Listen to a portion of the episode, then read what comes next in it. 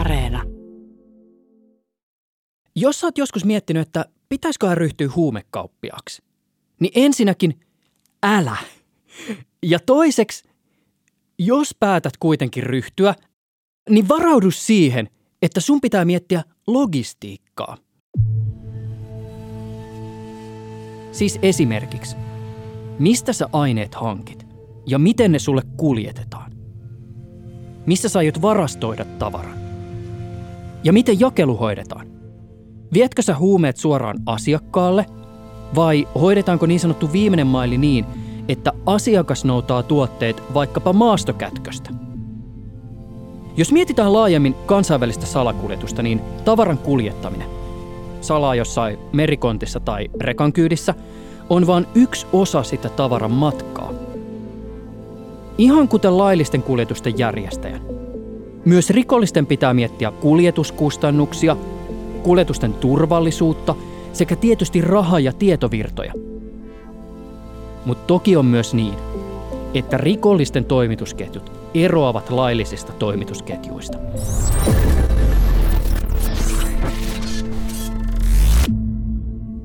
Mä olen Juusa Pekkinen ja tää on Räjäytyskuva podcast.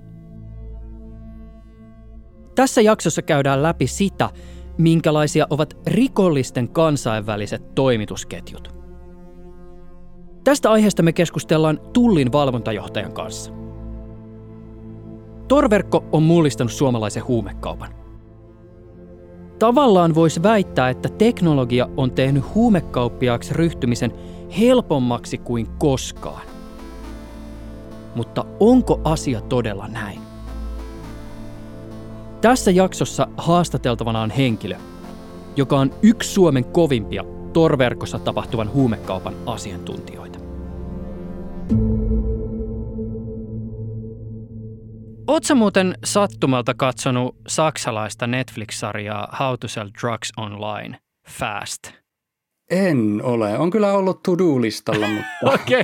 Mä suosittelen. Se on muuten tavallaan aika hauska. Se on tämmöinen pimeä komedia. Siinä on siis tämmöinen startup-henkinen lukiossa opiskeleva, hieman nörtähtävä päähenkilö, joka on vaarassa menettää tyttöystävänsä ja ratkaisu on tietysti alkaa myymään ekstaasia Tor-verkossa.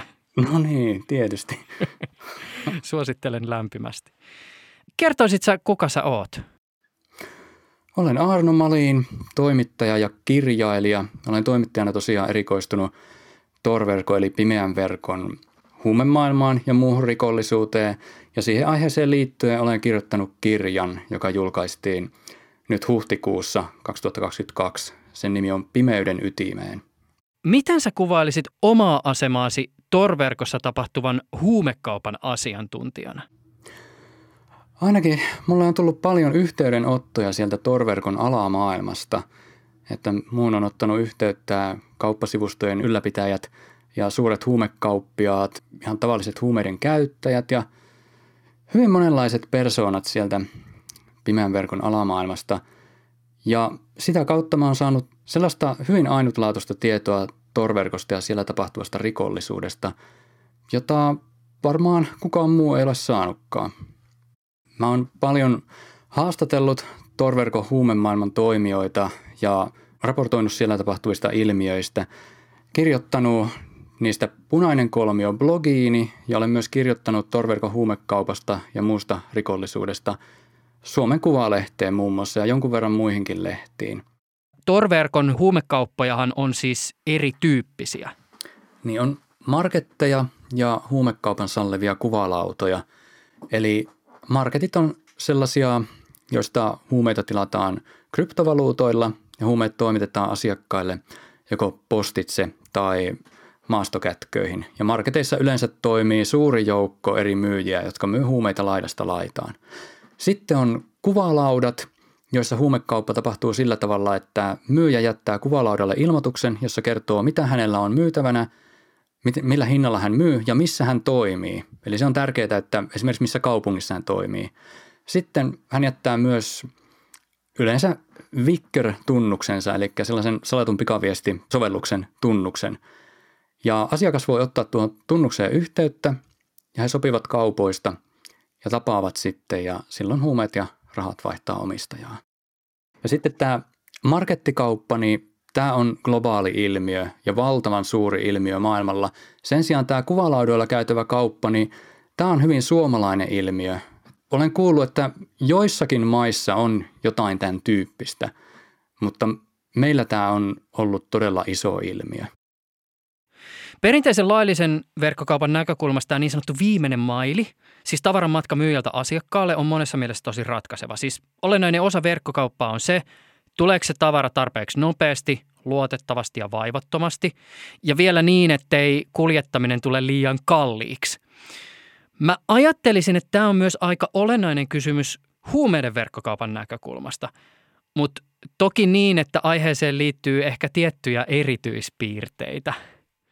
Lähetysten on oltava sellaisia, että ne ei saa olla mitenkään epäilyttäviä, ne ei saa haista omituisille, niiden täytyy näyttää mahdollisimman normaaleilta ja niiden täytyy tulla. Eli normaalissa laillisessa verkkokaupassa, niin jos tuote ei sulle tuu, niin voit ottaa yhteyttä vaikka kuluttaja-asiamieheen. Ja jos taas tuote ei tule sinulle, niin sinun ei tarvitse alkaa pelätä, että tuleekohan kohta poliisilta kutsu kuulusteluihin. Että kyllä tällaisia eroja on, mutta jos ajatellaan niin kuin pohjimmiltaan sitä tuotteiden liikkumista, niin kyllähän se on laittomassa postimyynnissä kuitenkin samanlaista kuin laillisessa, että hyvä myyjä lähettää tuotteen nopeasti, siististi pakattuna ja juuri sellaisena, kun se on tilattu. Eli että se on juuri sitä ainetta, mitä on tilattu ja yhtä vahvaa. Ja sitten asiakas on tyytyväinen ja jättää myyjän sivulle positiivisen palautteen, kuten saattaisi tehdä laillisessakin postimyynnissä. Joulukuussa 2020 suomenkielisessä Tor-verkossa Purdo Market-nimisessä kauppapaikassa aloitti toimintansa Namaste-nimimerkillä toiminut myyjä. Mistä tässä oli kyse?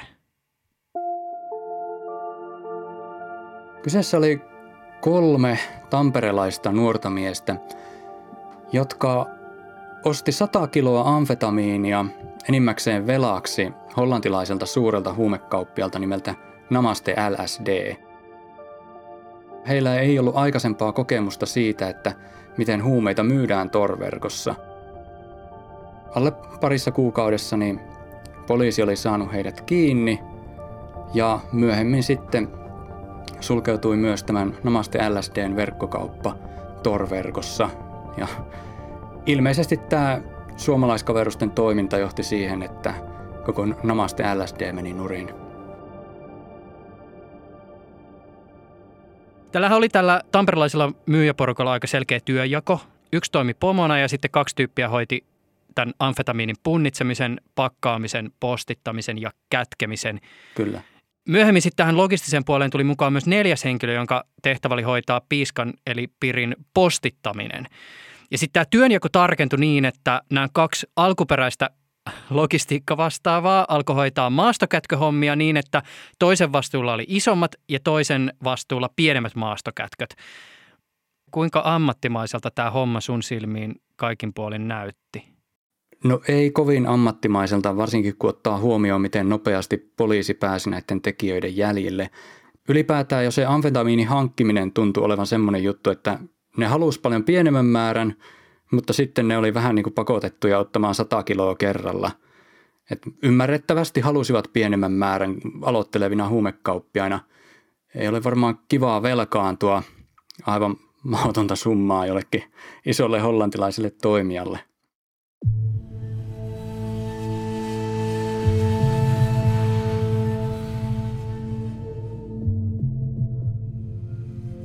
Jatketaan keskustelua Aarno Malinin kanssa vielä myöhemmin tässä jaksossa. Seuraavaksi otetaan käsittelyyn huumekaupan lisäksi kansainvälinen salakuljetus laajemmin. Äänessä on Tullin asiantuntija. Meillä on vuodessa tuommoinen 6 000–7 000 tullirikosta. Niistä huumausaineita käsittelee noin 2 000, eli 3/3. Kertoisitko kuka olet? Mä oon Hannu Sinkkonen, Tullin rikostutkinnan päällikkö. Mä johdan toimintoa, joka tutkii rikoksia, mitä tapahtuu ulkomaankauppaan liittyen. Toiminta on lähes samanlaista, mitä poliisi tekee, mutta meillä on rajoitettu tämä niin kuin toimiala, eli liittyy ulkomaankauppaan. Tavara voi olla mitä tahansa, mitä tuodaan maahan, mutta siitä jätetään vaikka verot maksamatta, niin se täyttää jo esimerkiksi veropetoksen tunnusmerkistöä. Kyseessä on silloin veropetos. Oli se tavara mitä tahansa. Tuodaan vaikka lääkkeitä laittomasti Suomeen, niin se on salakuljetus, tai nuuskon maahantuonti on salakuljetus, tai uhanalaisista eläimistä valmistut tuotteet, niin silloin kyseessä on salakuljetus. Tulli on viranomaisvastuussa siitä, että laittomia tavaroita ei pääse maasta toiseen. Myös vastaa siitä, että valtiot saa asianomaiset verot, mikä niille kuuluu. Samalla suojaa myös logistiikka-alan yrityksiä, että ne, jotka toimii väärin, ei saisi kilpailuetua niihin tahoihin, jotka toimii oikein. Eli Tulli toimii niin kuin pelisääntöjen valvojana, voisi sanoa tällä tavalla. Aika usein kuulee heiton, että Suomi on maantieteellisesti ja kuljetuksia ajatellen pussin perällä. Onko asia näin salakuljetuksen näkökulmasta? No ei joka suhteessa. Että jos mietitään vaikka Kiinaa, varsinkin ennen tätä Ukrainan tapahtumia, niin Kiinaan parhaat lentoyhteydet oli Suomen kautta, esimerkiksi rahdilla. Ja silloin Suomi oli niin kuin kauttakuljetusmaa monelle tavaralle, niin lailliselle tavaralle kuin laittomalle tavaralle. Että Suomi ei suinkaan ole siinä mielessä pussin perällä. Useasti tuodaan tavaroita, Kiinassa valmistettuja tavaroita Suomeen, josta ne sitten jaetaan vaikka Keski-Eurooppaan. Mitä nämä tavarat käytännössä voi olla, siis nimenomaan tähän kauttakulkuun liittyen? No jos me puhutaan laittomista tavaroista tai luovarista tavaroista, niin lääkkeet. Lääkkeet on ihan selkeä ensimmäinen, mikä tulee vastaan. Sitten tulee tämmöiset muuntohuumeet, jotka on niin kuin kehitetty kemiallisilla keinoilla. Niitä valmistetaan hyvin paljon Kiinassa, joita jaetaan sitten Eurooppaan. Mille kaikille Suomi on sitten määränpää? No Suomi on määränpää oikeastaan kaikille laittomille tavaroille, mitä maailmassakin on. Joitain tavaroita täällä käytetään vähemmän, esimerkiksi heroinia vähemmän kuin vaikka Ruotsissa, mutta kyllä sitäkin käytetään. Että ihan sama segmentti tavaroissa on kuin vaikka Ruotsissa tai vaikka Saksassa. Tuleeko sinulle mieleen jotain sellaista tapausta, jonka kohdalla olisi erityisesti jäänyt mieleen se, kuinka vaikuttavan logistisen operaation rikolliset olivat saaneet pystyyn? No niitä on itse asiassa aika paljonkin. Mä muistelin tuossa kaikkia vanhoja keikkoja ja esimerkiksi tupakan salakuljetuksessa. Tupakkaa, jota on valmistettu laittomasti vaikka Kiinassa. Ne tulee merikontteinä, niin niitä sitten se kontti seilaa maasta toiseen. Kiinasta Dubaihin, Dubaista Eurooppaan, Euroopasta takaisin Dubaihin ja sitten se päätyy kenties Kotkaan, jossa se laiton tupakka takavarikoidaan. Kiinasta kannattaa tuoda laitonta tupakkaa Suomeen. Se on niin kuin taloudellisesti kannattavaa. Kyllä, koska se laiva liikkuu joka tapauksessa ja sitten kun sä saat kontin sinne laivaan, niin se hinta niin kuin siinä himmenee, jos sanotaan näin. Mutta homman ytimen voi varmaan tiivistää niin, että salakuljetus nojaa pitkälti niihin samoihin tavaravirtoihin kuin laillinenkin kuljetus. Nimenomaan silloin, kun sitä tehdään ammattimaisesti. Huomattavaa, että on salakuljetusta semmoista, mitä niin kuin turistisalakuljetusta, mitä henkilö tuo mukanaan tavaroita tai lähettää itselleen postissa tai pyytää jotain toista lähettää. Mutta sitten nämä isot massat tulee tällä kaupallisen liikenteen yhteydessä. Eli niille pyritään löytämään sopiva liikenneväylä, että ne pestäisiin siinä matkalla puhtaiksi, ettei kukaan epäile niiden olevan salakuljetettua tavaraa. Miten se siis käytännössä voi tapahtua? Monta tapaa. Ensimmäinen on se, että sillä tilataan laillinen kuljetus, että se näyttäisi lailliselta tavaralta. Se ilmoitetaan joskin muuksi. Jos nyt vaikka tulee sitä tupakkaa, niin se ilmoitetaan vaikka tavaroiksi, varaosiksi tai joskin vastaaviksi. Ja niissä pahvilaatikoissa on sitä tupakkaa. Ja sitten kun asiakirjoista tarkastellaan, mitä siellä kontissa kenties on, niin siellä lukee, että siellä on niitä varaosia. Toinen vaihtoehto, että se kätketään laillisen tavaran sekaan, eli kerrotaan, että on tulossa vaikka kumisaappaita ja siellä kumisaappaiden keskellä on vaikka kokaiinia 2 kiloa esimerkkinä. Kolmas on sitten, että käytetään niin kuin esimerkiksi postiliikennettä hyväksi. Valtaosa Suomeen tulevista huumeista tulee tällä hetkellä postin välityksellä, jos puhutaan lukumääräisiä takavarikoita. Ne on pieniä, mutta tulee esimerkiksi vaikka Kiinasta tai vaikka muualta Euroopasta. Eli niitä on monta erilaista tapaa. Se varmaan lienee myös syytä todeta, että siinä missä se tavaran kuljetus on vain osa sitä logistiikkaa tai toimitusketjua, niin rikollisten pitää myös tietysti kuljetusten lisäksi miettiä varastointia, pakkaamista ja jakelua ja tietysti myös sitä, että miten kuljetuksiin liittyvä raha tai tieto liikkuu. Joo, siis nyt on huomattava, että se kuljetuksen yksi osa on vaan se tavaran kuljettaminen sillä kontilla tai irtoperillä tai jollain muulla vastaavalla välineellä. Aina pitää olla mukana varastointi. Ja meillä on esimerkkejä, että esimerkiksi Kiinasta ja Intiasta on tuotu lääkkeitä Suomen kautta Eurooppaan niin, että käytetty suomalaista varastointijärjestelmää hyväksi. Eli on kerrottu, että on vaikka lisäravinteita ja kyseessä olikin lääkeaineet tuotu Venäjän läpi rautateitse Suomeen lääkkeitä. Niitä on varastoitu ja pidetty varastossa täällä 3-4 kuukautta, jonka jälkeen on kerrottu kun on viety Keski-Eurooppaan lääkkeellä olevan suomalaisiin. Eli se kuljetus on vain yksi osa. Tässä on paljon muita. Samoin niin kuin maksujärjestelmät ja vastaavat. Mä en tiedä, onko tämä teidän näkökulmasta kauhean olennaista, mutta mä mietin sitä, että jos tämmöisessä perinteisessä tai tämmöisessä niin kuin teollisessa tuotannossa on tosi tyypillistä rakentaa sitä toimitusketjua tämmöisen niin kuin just-in-time-ajattelun näkökulmasta. Siis niin, että tavara ei makaa varastoissa kauhean pitkään ja pyritään ennakoimaan mahdollisimman tarkasti sen tavaran kulutus, jotta siis niihin varastoihin ei olisi sidottu niin sanotusti pääomaa. Ei tuossa mittakaavassa, koska jos puhutaan vaikka huumausaineista, se huumausaineen tuottaminen on aika halpaa. Ja se tuotto, mikä tulee, on aika korkea verrattuna siihen sijoitettuun pääomaan. Ja monta kertaa on tarkoituksenmukaista makuuttaa vaikka kokaiinia jossain varastossa, että se jälki niin kuin kylmenee, mistä se on tullut. Eli tuo just-in-time-ajattelu ei välttämättä niin kuin sovi tähän. On tavaroita, johon se sopii. Esimerkiksi jotain kausitavaroita, jota väärennetään vaikka. Niin just aivan totta kai, niin vaateväärennöksissähän sun pitää ajatella sitä kauden muotiväriä. Niin, tai vaikka urheiluvälineistä jossain muussa, että on kesätarvikkeita ja talvitarvikkeita ja näin eteenpäin. Mutta jos puhutaan niinku huumausaineista ja vastaavista lääkeaineista, niin siellä ei ole niinku tämmöistä niinku kiirettä, mutta sitten näillä väärennöstavaroilla taas on. Onko jotain semmoista esimerkkiä asiasta, jota salakuljetetaan Suomesta ja joka ei ole siis kauttakuljetusta? On. Meillä siis viedään laillisia tavaroita, mistä jätetään verot maksamatta. Ensimmäisenä tuli mieleen turkikset. Suomesta kiinalaiset osti turkiksia laittomasti ja jätti niistä täällä kaikki suoritteet tekemättä ja velvoitteet tekemättä. Ja sitten ne vei ne Kiinaan ja jätti sielläkin velvoitteet tekemättä. Sinänsä ihan laillista tavaraa, mutta haluttiin säästää veroissa. Turkikset on Kiinassa ylellisyystuote ja niissä on isot verot. Tämä nyt tulee ensimmäisenä mieleen.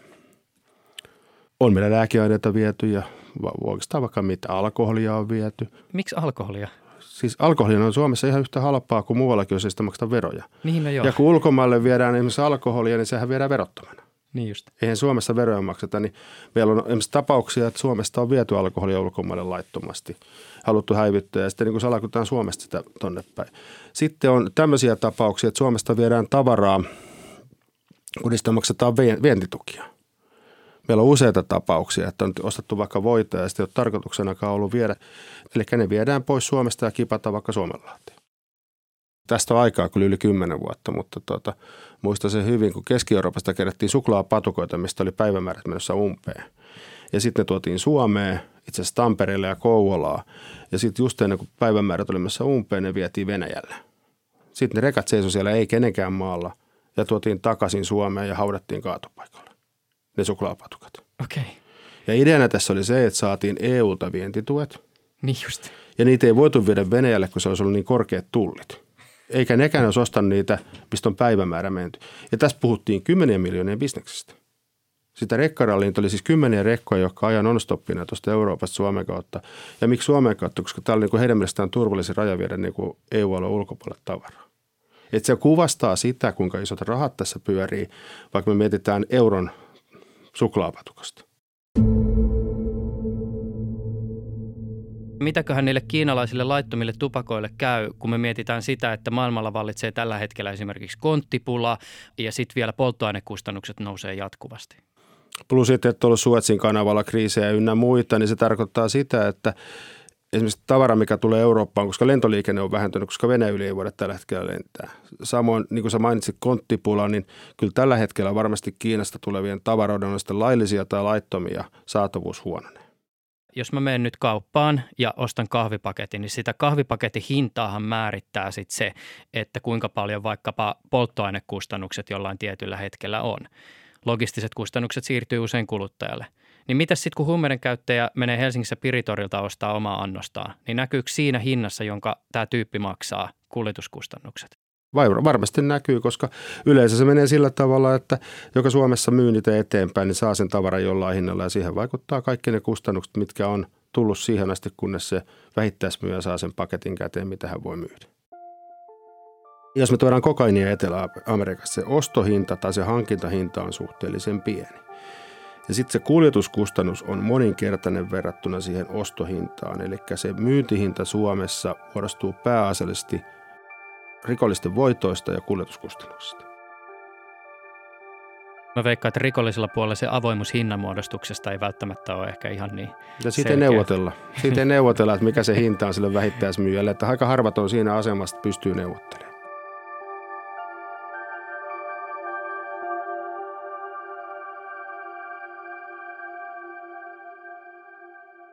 Välillä tulee uutisissa vastaan se, että salakuljetusta tekevät rikolliset ovat päivätyössä logistiikka-alalla tai että heillä on suhteita laillisen logistiikkapuolen toimijoihin.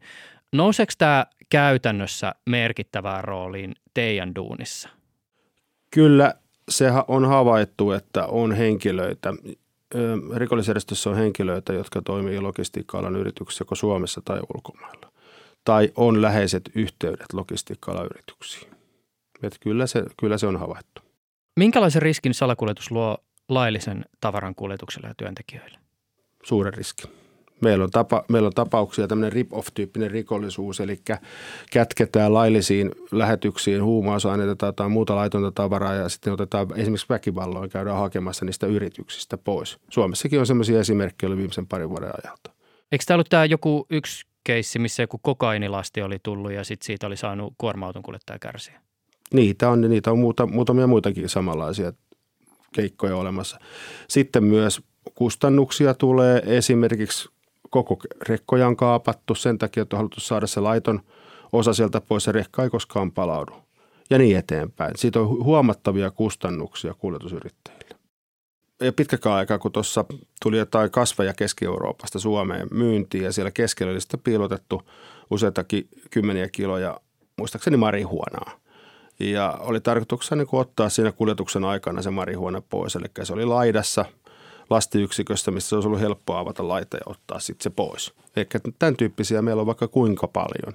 Eli siinäkään tämä alkuperäinen yritys, eli ne kasvit oli menossa, ne ei ollut mitään tekemistä tämän asian kanssa. Mä muistan joskus jututtaneeni toimittaja ja rikoskirjailija Harri Nykästä, joka kertoi semmoisesta keissistä, että johonkin suomalaiskauppaan ihan tavalliseen oli tullut niin sanotusti banaanilasti. Ja siellä oli ollut sitten, oliko se kokaiinia seassa? Joo, itse asiassa se oli tuolla Jyväskylässä. Se oli tullut sinne kypsyttämään. Banaanithan tulee sillä tavalla, että ne kypsytetään sitten Suomessa. Ne on raakaa, kun ne tulee, niin siellä kypsyttämässä oli löytynyt, ja ne oli jaettu ja sieltä kauppaan. Ja kauppias oli sanonut, että oli närkästynyt, että kun hän tilasi banaaneita ja tuli semmoista mönjää, ruskeata mönjää, hänen mukaansa pilaantunutta tavaraa. Ja sitten selvisi, että se oli kokaiinia, että siinä taisi olla se laatikollinen 20 kiloa. Varmaankin olisi tullut tarkoituksena käydä hakemaan sitä joko sieltä kaupasta tai sieltä sitten keskusvarastolta. Eihän tässä ole pitkäkään aikaa, kun yksi kontti tuossa Helsingin Vuosaaressa, niin siellä kävi ihmisiä hiippailemassa ja yritti ottaa siellä myös banaanikontista, jotka tosin ei ollut sisällä banaanikontissa, vaan siinä teknisessä tilassa, että mikä pitää niin kuin lämpötilaa kosteuden, niin sinne oli piilotettu muutama kilo kokaiinia. Ja sitten tietysti varmaan tämä, että kun me puhuttiin aikaisemmin tästä just-in-time-ajattelusta, niin sitten jos se laillinen kuljetus, jossa on siis myös ihan sitä laillista tavaraa mukana, alkaa seisoa sen takia, että te pysäytätte sen, niin se tulee sillä yritykselle potentiaalisesti aika kalliiksi. Kyllä joo, jos on vaikka rekka, missä laittomia lähetyksiä samassa kuin laillisia, niin kyllä se tarkoittaa sitä, että kyllä me se rekka joudutaan tarkastaa aika huolellisesti ennen kuin se lähtee eteenpäin niin laillisten tavaroiden kanssa. Ja sitten on ottava huomioon toikin vielä tässä, mitä monta kertaa on ajateltu, että kun me pystytään netistä seuraamaan jonkun kontin liikkumista tai että missä se menee. Niin ne pystyy rikollisekin. Ja monta kertaa yhtiöt erittäin leväperäisesti suhtautuu niin siihen tietoturvaan, mikä liittyy heidän lähetyksiinsä. Monta kertaa on netistä ihan avoimesti kenen tahansa niin kuin noukittavissa ne tiedot. Millä tavoin uusi teknologia on vaikuttanut laittomiin toimitusketjuihin? No tämä seuranta on yksi. Eli että pystytään seuraamaan niitä lähetyksiä, niin ne pystyy rikollisekin. Jos sä tilaat ulkomailta itse postilähetyksen ja vaatteita tai jotain muuta, niin sä näet, että milloin se on noudattavissa sun postissa. Sä näet itse asiassa koko ajan, missä se menee. Sä näet jopa, että onko se pysäytetty tulliin. Eli tämä on yksi. Ja sitten sä pystyt ennakoimaan, milloin se tavara tulee, koska sä näet tulevaisuuteen ja näet, missä laivassa se on, missä lentokoneessa se on ja missä varastossa milloinkin. Eli se on vaikuttanut myös laittomalle puolelle huomattavasti. No, jos puhutaan vaikka rahavirroista, niin on tullut virtuaalivaluutat, mitkä on mahdollistanut anonyymin kaupankäynnin. Ja se anonyymi kaupankäynti on laittomalla puolella tällä hetkellä niin kuin suurin yksittäinen asia, mikä vaikeuttaa sen selvittämistä.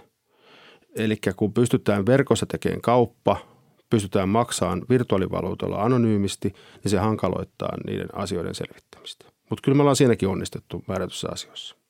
Kun mietin tietovirtoja, niin tässä tietysti merkittävään rooliin nousee erilaiset salatut viestintäalustat ja verkot, siis tyyliin niin kuin Tor-verkko tai salatut pikaviestimet. Nimenomaan näin, että aikaisemminhan, jos oli vaikka huumausaineostosta kyse, niin piti tuntea se myyjä siellä Kiinassa tai Saksassa tai Hollannissa tai vaikka Espanjassa. Sun piti henkilökohtaisesti tuntea, että se suostui sun kanssa asioimaan. Nyt kun tuli tämä anonymiteetti on tullut tähän niin kuin mukaan, niin sä pystyt verkossa ostamaan laitonta tavaraa, on ne huumausaineita tai piraattitavaroita tai lääkeaineita tai oikeastaan mitä tahansa alkoholia ja tupakkaa tuntemattomalta henkilöltä. Ja sitten se maksu suoritetaan bitcoinilla. Tämä on muuttanut, virtuaalimaailma on muuttanut laittomien tavaroiden kaupankäynnin aivan toisen näköiseksi, mitä se oli 20 vuotta sitten.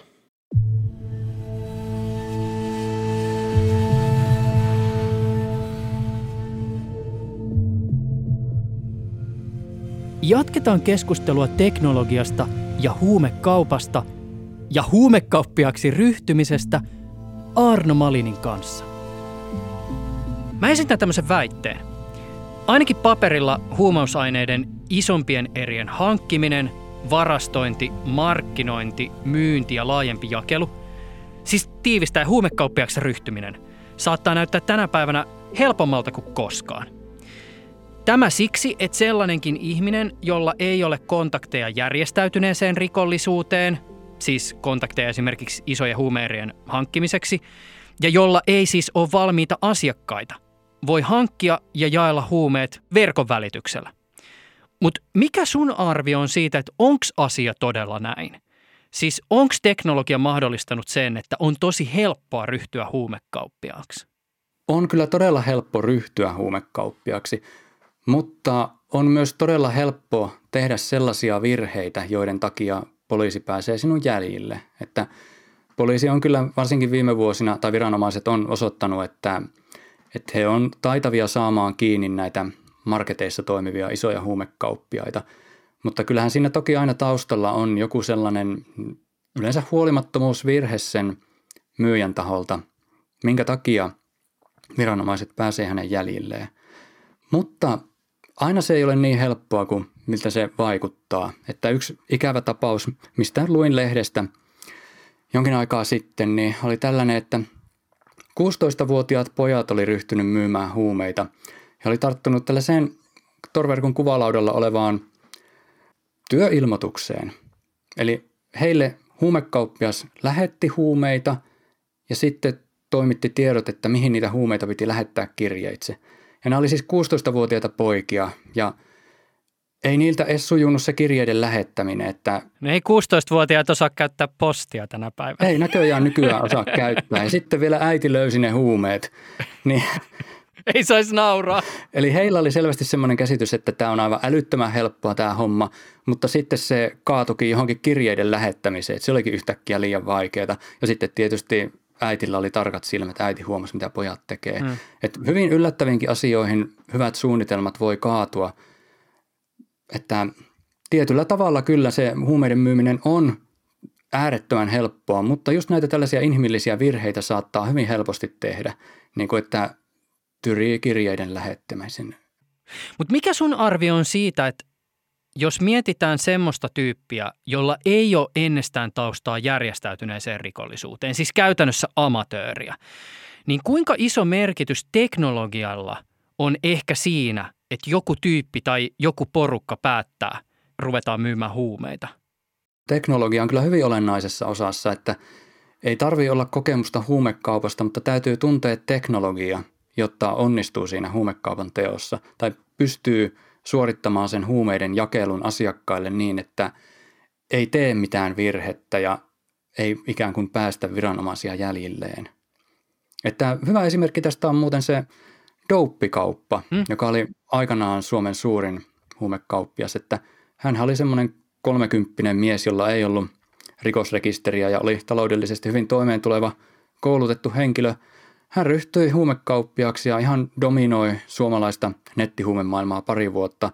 Hän oli erittäin taitava tietokoneiden kanssa ja tällaisten teknisten asioiden kanssa ja sen takia hän pärjäsikin erittäin hyvin kunnes sitten jäi kiinni.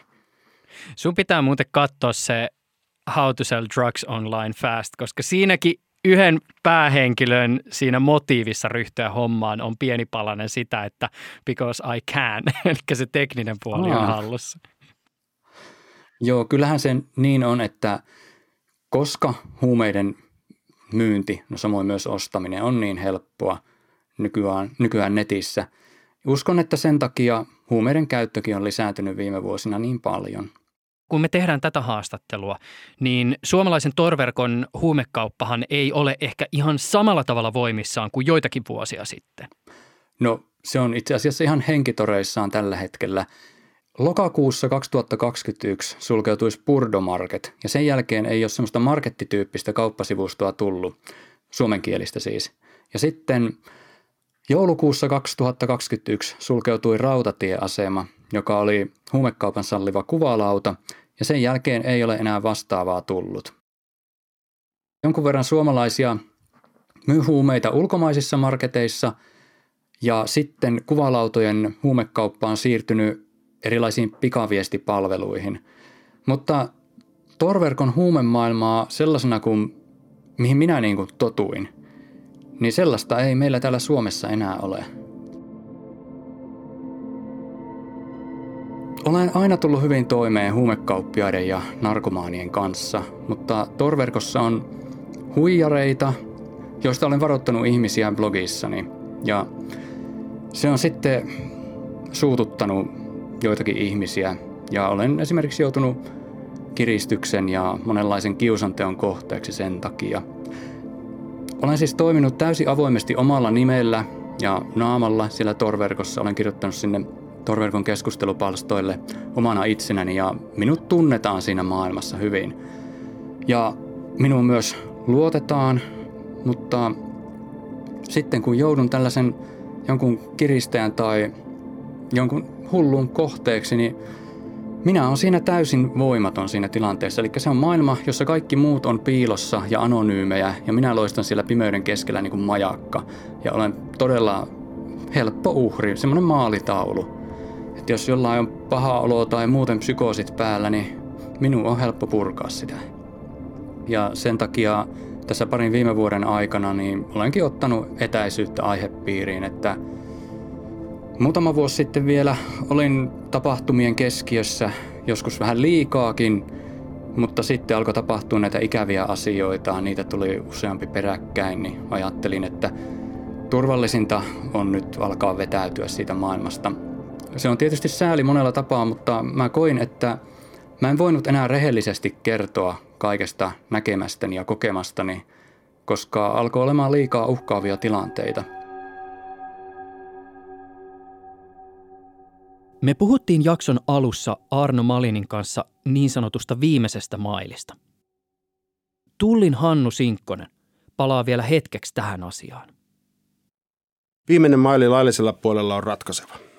Se pyritään niin kuin saamaan mahdollisimman nopeaksi, koska tähän asti se on ollut hitain, että miten se tavara tulee. Siinä on pitänyt tehdä huolintaa, tullata, jos se tulee EU-ulkopuolelta niin eteenpäin. Mutta sitten taas tuolla laittomalla puolella, jos puhutaan vaikka huumausaineista, niin se viimeinen maili yleensä halutaankin pitää hitaimpana. Että nähdään, että onko joku esimerkiksi tarkkailemassa lähetystä. Eli monta kertaa se paketti saattaa olla jossain varastolla tai se lähetys on varastolla useita päiviä, koska siihen varastoon rikolliset suorittaa tarkkailua, että onko siellä viranomaistoimintaa tai ei. Kun mä aikaisemmin sanoin, että tällä ajalla ei ole sellaista merkitystä rikollisille kuljetuksissa, vaan sillä turvallisuudella heidän näkökulmastaan, niin se tulee tässä myös viimeisen mailin osalta huomioitavaksi.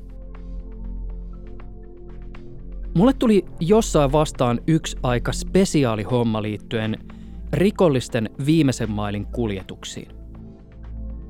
Oletettavasti aika haastava tällainen kuljetus on se, kun yritetään salakuljettaa kiellettyjä asioita vankiloihin. Mä olin yhteydessä Rikosseuraamuslaitoksen suuntaan, ja sieltä kerrottiin, että vankiloiden lähettyvillä tehdään vuosittain useita havaintoja lennokeista, ja droneilla on onnistuttu tuomaan huumeita vankiloiden piha-alueelle. Tämän lisäksi lennokkeihin liittyy myös muita potentiaalisia uhkia. Lennokeilla voi häiritä tietoliikenneyhteyksiä ja niillä voi toimittaa kiven sisään kirjeitä ja jopa aseita tai räjähteitä. Kuljetusten estämiseen liittyviä kokeiluja on Suomen vankiloissa tehty, ja niistä on kuulemma ihan hyviä kokemuksia. Yksi haaste on kuitenkin se, että dronet on koko ajan halvempia, mutta niiden torjuntaan käytettävien laitteiden hinnat eivät ole tulleet alaspäin. Joitakin vuosia sitten hype dronekuljetusten ympärillä kävi tosi kuumana. Joku ehkä ajatteli, että pian verkkokaupasta tilatut paketit tuo himaan lennokki ja että dronet veisivät ruokalähettien duunit. Näin ei ole ainakaan vielä käynyt. Paketit ja safkat toimitetaan yhä pääsääntöisesti fillarilla tai pakulla tai esimerkiksi vastaanottajan lähelle pakettiautomaattiin. Seuraavassa jaksossa aiheena on viimeinen maili. Taustatoimittajana sarjassa on Veera Leno. Tunnarit on tehnyt Tapsa Kuusniemi. Musiikit Juho Taavitsainen. Sarjan tuottaja on Sami Hahtala. Mä olen Juusa Pekkinen. Räjäytyskuva on Yle Tieteen podcast. Jos sä haluat tiedot sarjan tulevien tuotantokausien jaksoista, tilaa ilmoitukset Yle Areenan sovelluksesta.